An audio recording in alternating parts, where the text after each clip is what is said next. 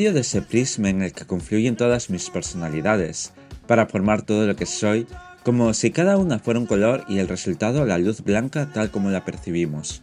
Una de esas personalidades monocromáticas es aficionada a la música, y puede disfrutar todo el tiempo de ella. A ella le debo el gran interés que muestra cuando escucha una canción y se queda con un trocito de ella, para luego recordarla cuando la necesito. De esta manera llegué a este tema que me mantuvo prisionero una temporada en su ritmo que me llevaba a un mundo en el que estaba a medio camino entre la noche y el amanecer, o entre el reino de los vivos y el de los muertos. Me reflejaba muy bien con esta canción. Aunque la letra habla sobre el amor en una etapa muy temprana de la juventud, me identificaba mucho más con todas las vivencias que pasé en mis años pasados, más brillantes por el desconocimiento absoluto del mundo. Sin embargo, ahora que me conozco un poco mejor, he llegado a comprender que soy el reflejo de todas aquellas cosas que he aprendido, adquirido y cambiado, al igual que las que oculto, porque todos tenemos algo de lo que avergonzarnos. Y todas esas partes son las que me hacen único. Pasando al otro lado de ese prisma puedo ver cada mínima parte de lo que compone mi ser. Y en el sentido opuesto, cada una de esas partes, sin que falte ninguno, llegan a formar un solo individuo. Así que es obvio que al otro lado de ese prisma veo el reflejo de una parte. De ahí que si hago cualquier actividad me vea reflejado en ella. Por ejemplo, en esta.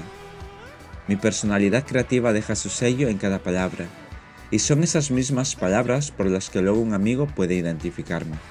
Suena complejo, pero en ese tipo de circunstancias pensaba mientras me envolvía en el ámbito discotequero en el que la luz rebotaba en las bolas de espejos y reflejar la luz que salía de un solo punto. Miraba al otro lado y todas mis personalidades bailaban al unísono del ritmo de la batería, copiando mis pasos. Por lo cual era como verse en un espejo casi infinito, aunque el momento álgido y en el que todas esas imágenes de mí pasaban como en un carrusel era en la parte en la que David Bowie prestaba su voz, para después enloquecer con el sonido del piano y cada una de las personalidades pasaban a través del prisma preguntándome si me verían al otro lado. ¿Cómo no me van a ver al otro lado si yo soy ellos? Y ellos conforman todo lo que soy. Parece una locura todo lo que esta canción despierta en mi imaginación cada vez que la escucho. ¿Te veré al otro lado? Disfrutad de la canción tanto como lo he hecho yo.